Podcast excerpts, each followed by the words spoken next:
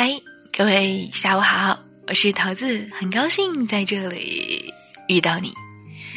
说实话，做了上次的那个节目，就是出轨向左还是向右，很多的人呢都一直在问桃子说：“嗯，这个你到底是向左还是向右？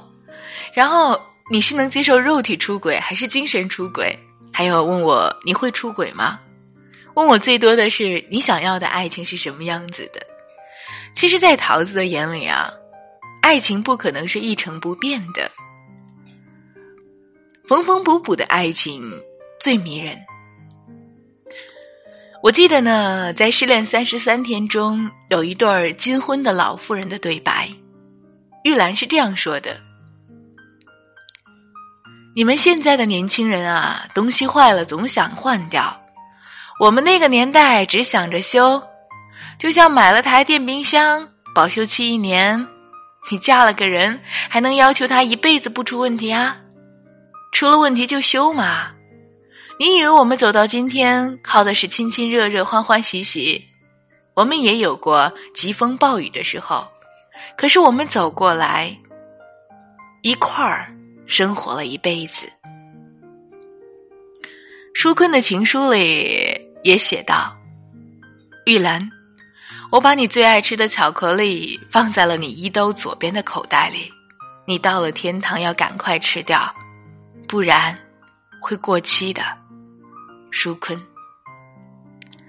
那些混合着年轻时的躁动和中年时的疲惫，终于在两位老人的对白中，把这场爱情演绎出了老年时的生动。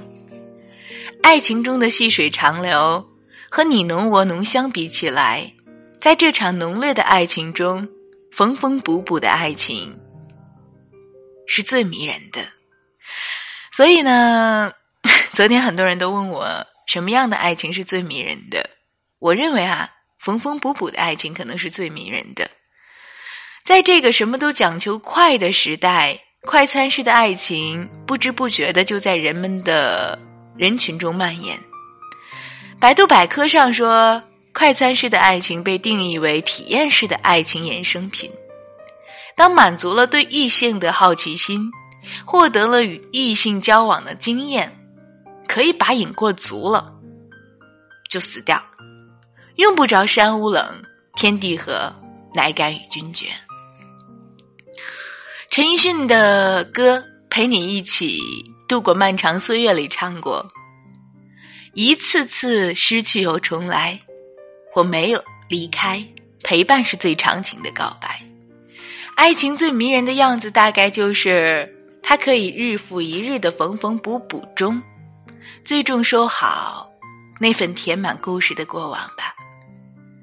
所以有的时候啊，什么样的爱情最真挚？可能就是夕阳西下，你牵着我的手，我牵着你的手吧。我家的话，有一对老爷爷老奶奶。年纪都很大了，一方有脑瘫，他就一直驮着他走啊走啊。很多人都说，下雪天嘛，北方的下雪天真的很冷。很多的人 都是不愿意老人出来的，但是老人却说，在我能动的时候，想多带他出来出来。其实老伴儿脑瘫了，根本就不知道这些，中风。所以，有的时候，每当静下来的时候，看着朋友圈里分享的来自各地的情歌，哪一首是走心的，哪一首是不走心的呢？缝缝补补的爱情不一定限定在老人中间，也不一定限定在中年。年轻人在分了手之后，再重新认识彼此，他们在一次次的吵闹中。坦白了自己的立场和方向。好的爱情有很多种，甜腻腻的可以是，异地恋可以是，互相舔着伤口也可以是。对桃子来说，可能缝缝补补，却永远新鲜的爱情。两个人在一起不容易，所以说别总想着要分开。愿在听的所有朋友们长长久久。也不要再问桃子说，到底哪个情况是我想要的结果？是精神出轨能接受，还是肉体出轨能接受？还是说我将来会不会出轨？其实人生啊很漫长，桃子也说不上来，明天会发生什么，后天会发生什么，甚至说实话，明天我能知道我要干什么，后天做什么，目前我都不知道。所以说，只能这么说吧。好的爱情啊，就是在磕磕碰碰中生存，不是说一辈子我不打闹，也不是说一辈子能够平平淡淡，而是指的说我能够在反反复复中不离开，陪伴是最长情的告白。所以说，不要问昨天我聊的那个出轨啊，向左向右的话题了。我不知道我的另一半会不会出轨，我更不知道我会不会出轨，连我自己我都不知道。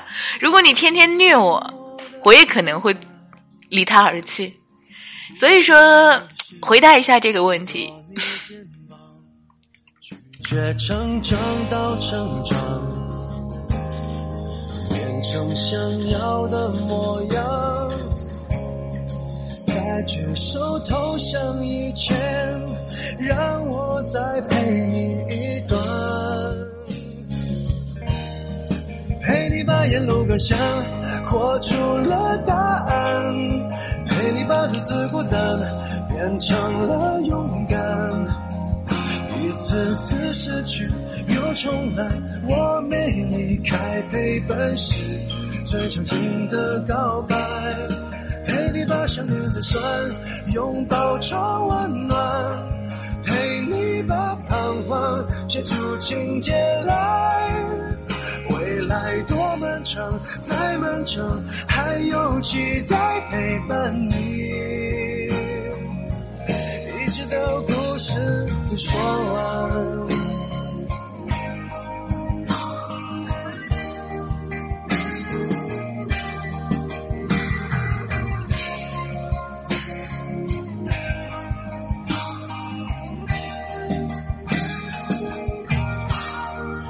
我们静静分享，